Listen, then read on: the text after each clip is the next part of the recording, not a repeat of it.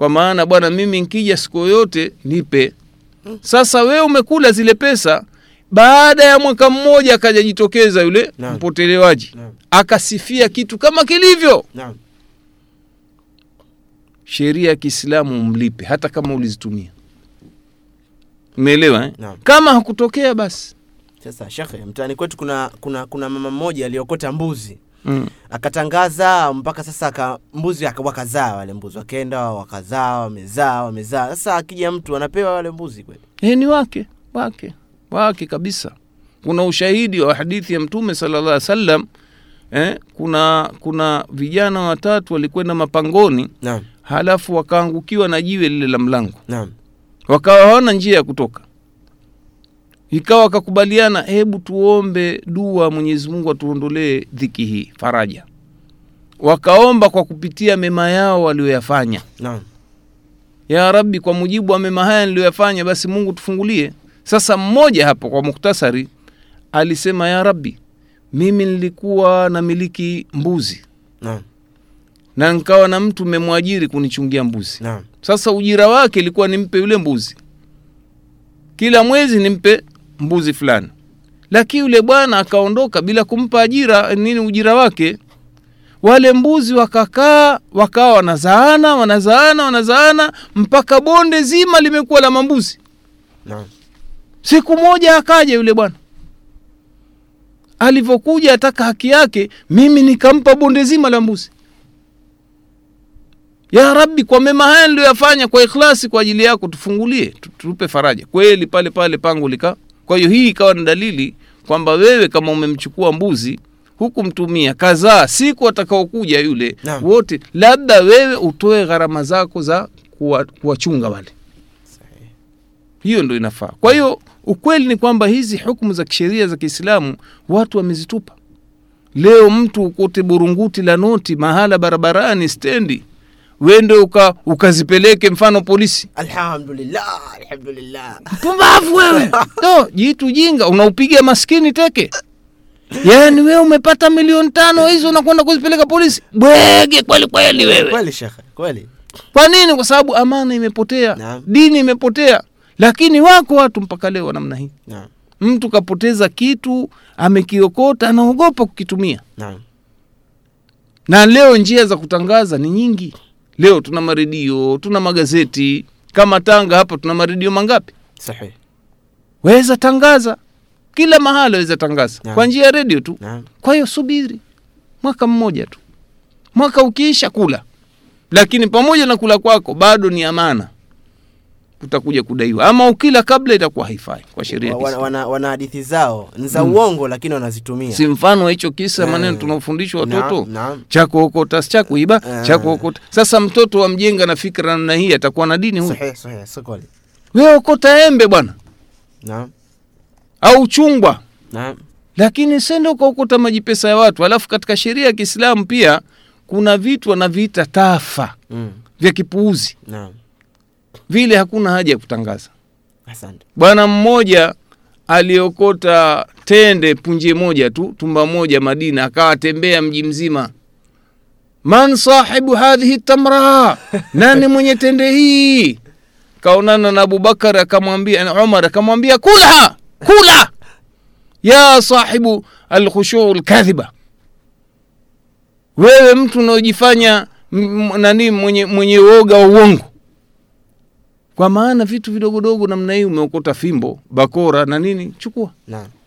vitu vile unaviita tafa vitu vyenye thamani ndio hivyo ambavyo vimekubalika kisheria naam Naam. Na swali jingine hapa anauliza uh, jana shekhe tuli, tuliulizwa hili swali lakini limekuja katika mfumo mwingine. Anasema asalamu alaikum shekhe, je, msichana au mwanamke anaruhusiwa kupiga adhana na kukimu swala wakati wa swala unapofika, lakini akiwa nyumbani kwake au kwao au akiwa shule? Yani ilikuwa ina, inazungumzwa kwamba akiwa kwake au kwao au akiwa shule za wasichana. Tulijibu hili lakini haidhuru tutalijibu tena kwamba mwanamke kufanya adhana msikitini na kuwaita wanaume imekatazwa. Lakini akiwa mfano wanaswali nyumbani unaona eh? Wanaweza wakaadhini na kukimu. Wakiwa wenyewe kwa sauti ndogo ndogo tu wanaweza wakafanya hivyo lakini si lazima. Wakiacha kuadhini na kukimu swala yao ni sahihi kabisa. Lakini sisi wanaume misikitini ikifika wakati wa swala lazima tuadhini. Mm. imeeleweka eh? Mm. wabillahi taufik na kuna kuna nani kuna ndugu yetu anauliza kwamba shekhe uh, assalamu alaikum shekhe. Kwa baadhi ya watu wanasema kuna baadhi ya watu wamepewa uwezo wa kujua mambo ya ghaibu. Je shekhe ni mtume gani au nabii gani aliyekuwa na uwezo wa kujua mambo ya ghaibu? Kweli kuna wengine wanajinasibisha na uislamu hasa madhehebu fulani hayo. Na, na, wanaona kwamba maimamu wao wanajua ghaibu. Unaona eh? Na wanajua siku zao za kufa na siku ya kufa naona waki, wakija malaika wa mauti wakitaka kuwatoa roho wanachagua aa leo sije nenda zako njoo mwezi ujao. Lakini haya maneno kinyume cha qurani. We angalia katika suratu nahli aya 65 anasema qul ma yalam man fi lsamawati walardi lghaiba illa allah. Sema we muhammad hakuna anayejua yaliyopo katika mbingu na ardhi anayejua ghaibu yaliyofichikamana isipokuwa allah na tukisema mambo ya ghaibu mfano mambo yatakayotokea kesho kuna nani anayejua mm. hakuna. Ya allah ndo anayejua.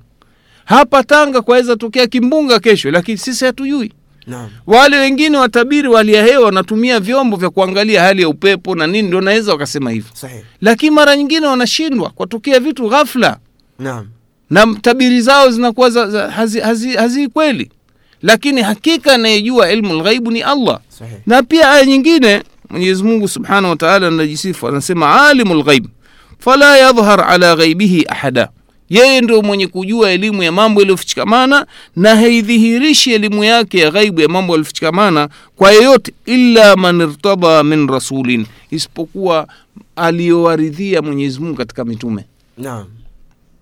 Na mitume si kama eti wamepewa elimu ya ghaibu yote. Aa, kuna baadhi ya majambo yaliyofichikamana wame, wamejulishwa mfano nakupa. Naam. Hivi wewe juma ukienda kaburini mtu umemzika sasa hivi chimba utakavyochimba na masururu na mashepe unaweza ukajua yaliyomo humo ndani? Hii haya maisha yanaitwa barzak lakini mtume kajulishwa kwa njia ya ilmu lghaibi na mara nyingine aona ambayo nyewe hamuyaoni. Kama kuwaona malaika haya ni mambo yaliyofichikamana.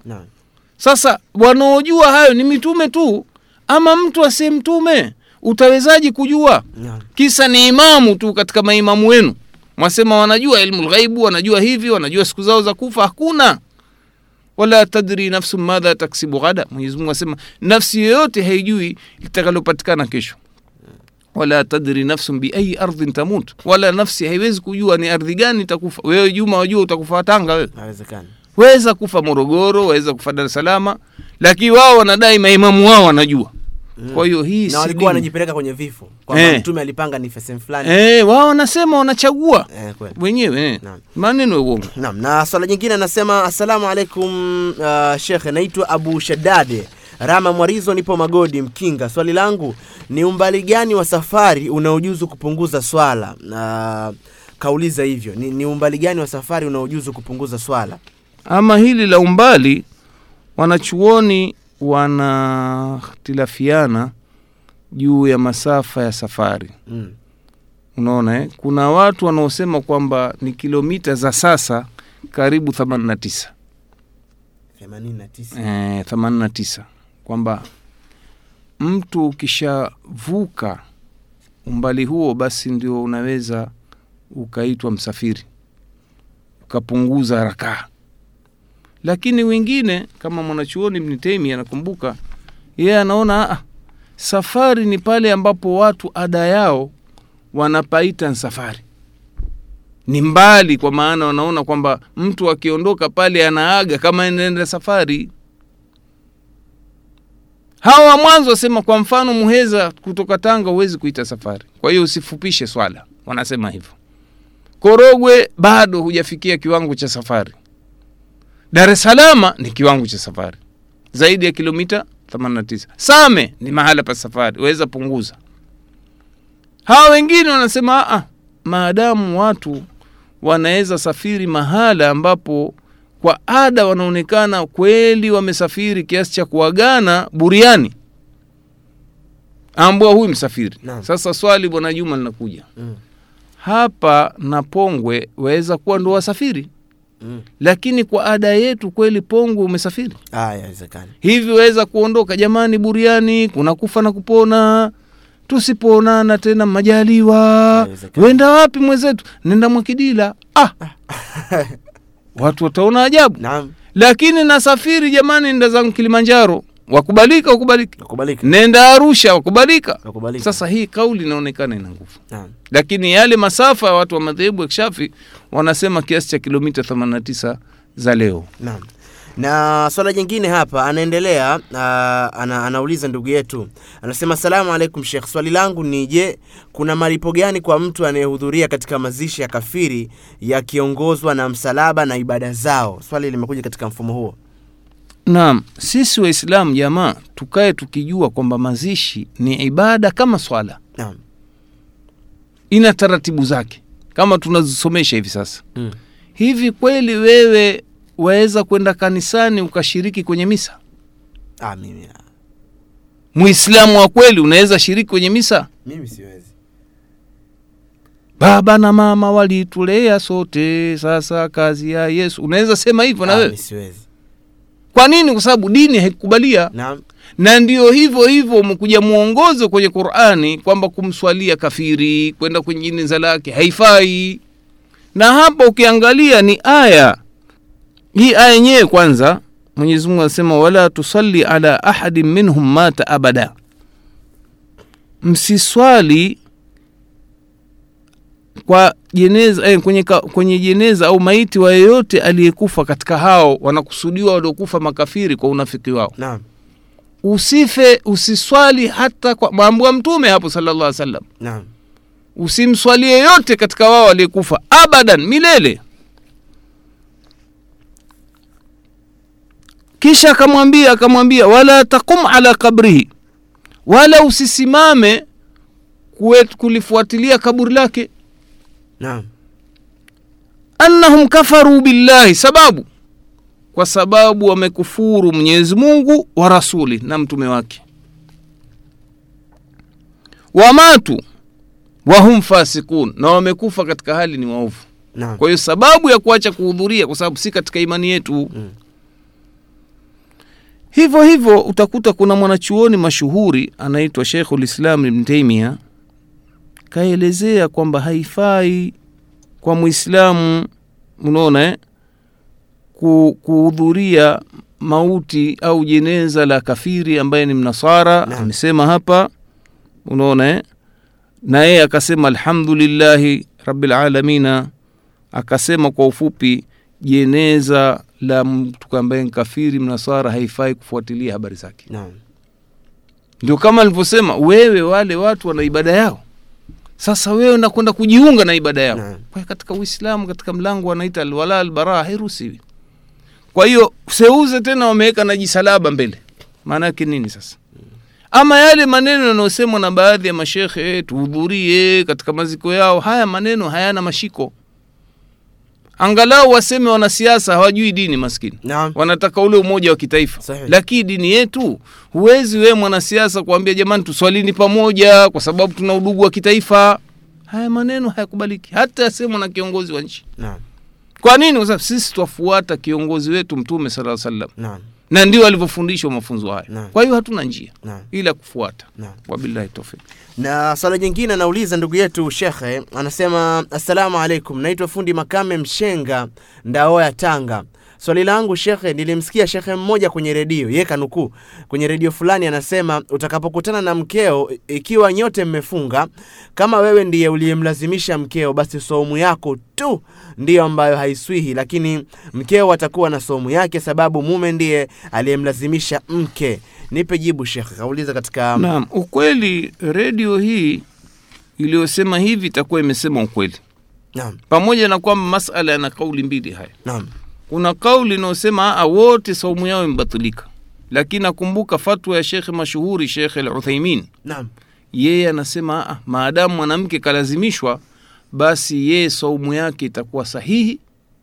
Na mwanamme aliyemwingilia mkewe mwezi wa ramadhani saumu yake itabatilika na atabidi alipe kafara. Na kafara lenyewe kama tulivyosema madarasa ya nyuma kwamba itabidi aache huru mtumwa na siku hizi hakuna hilo na kama hakuna uhuru mtumwa basi afunge miezi miwili mfululizo. Naam. Akishindwa kufunga kwa sababu ya siha yake basi alishe maskini sitini.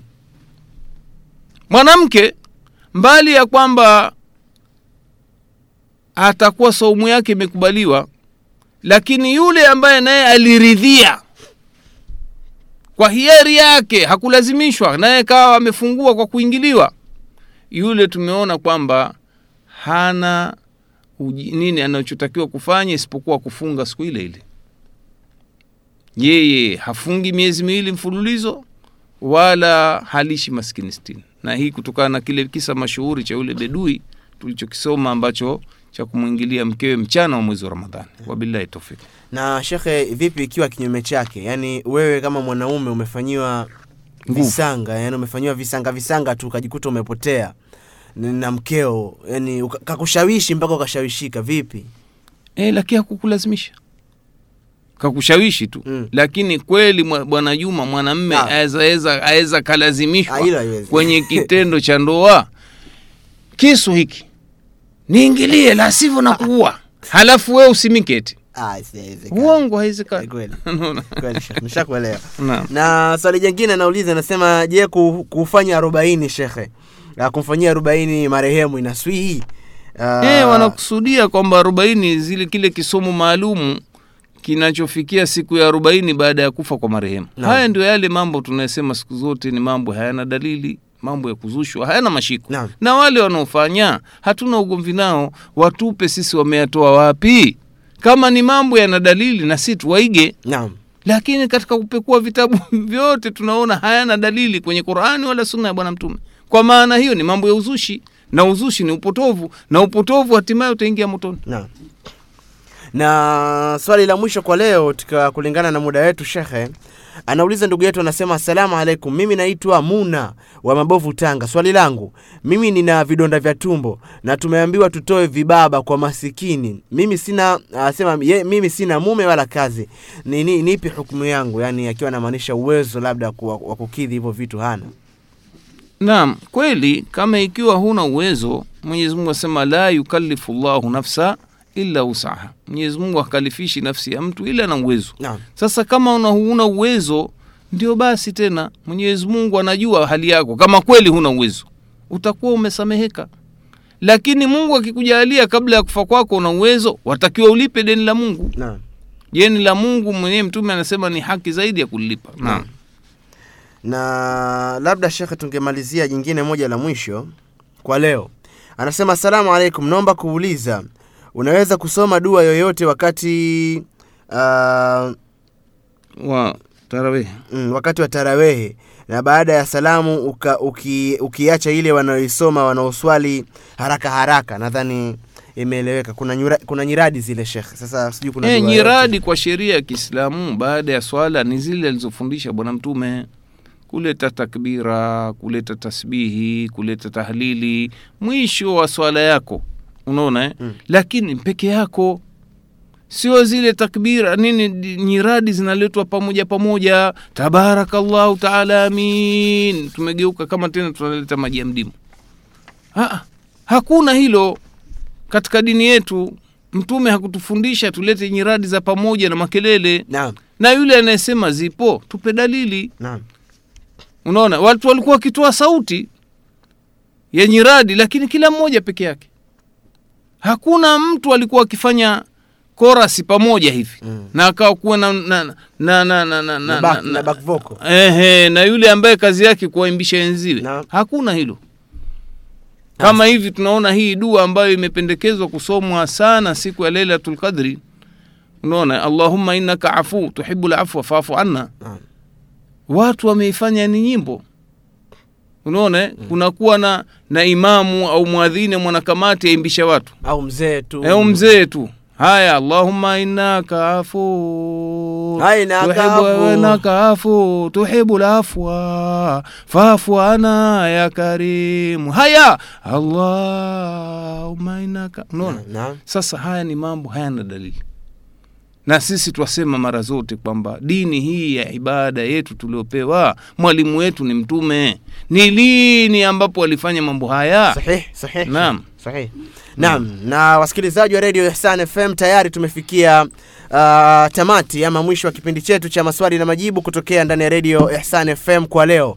Tambua kwamba uh, tunaendelea kukichambua kitabu cha ahkamil janaiz hukmu za jeneza hukmu za maiti ambacho kimeandikwa na shekhe letu shekh nasr dini albani. Uh, na mchambuzi mkuu wa kitabu hicho ni uh, shekh salim barahiani ambaye ndiye mgeni wetu pia katika vipindi maalum hapa Radio Ihsan FM. Jina langu ni Juma Masemo Ramadhani, kama kiongozi wa kipindi hiki na kukumbusha uendelee kututumia maswali yako kupitia 0779 25 77 45 0779 25 57 45. Aa, nachukua fursa yangu basi kukuaga, nasema subhanaka allahumma bihamdik ashhadu an la ilaha illa anta astaghfiruk wa atubu ilaik. Wassalamu alaikum warahmatullahi wabarakatuh. itu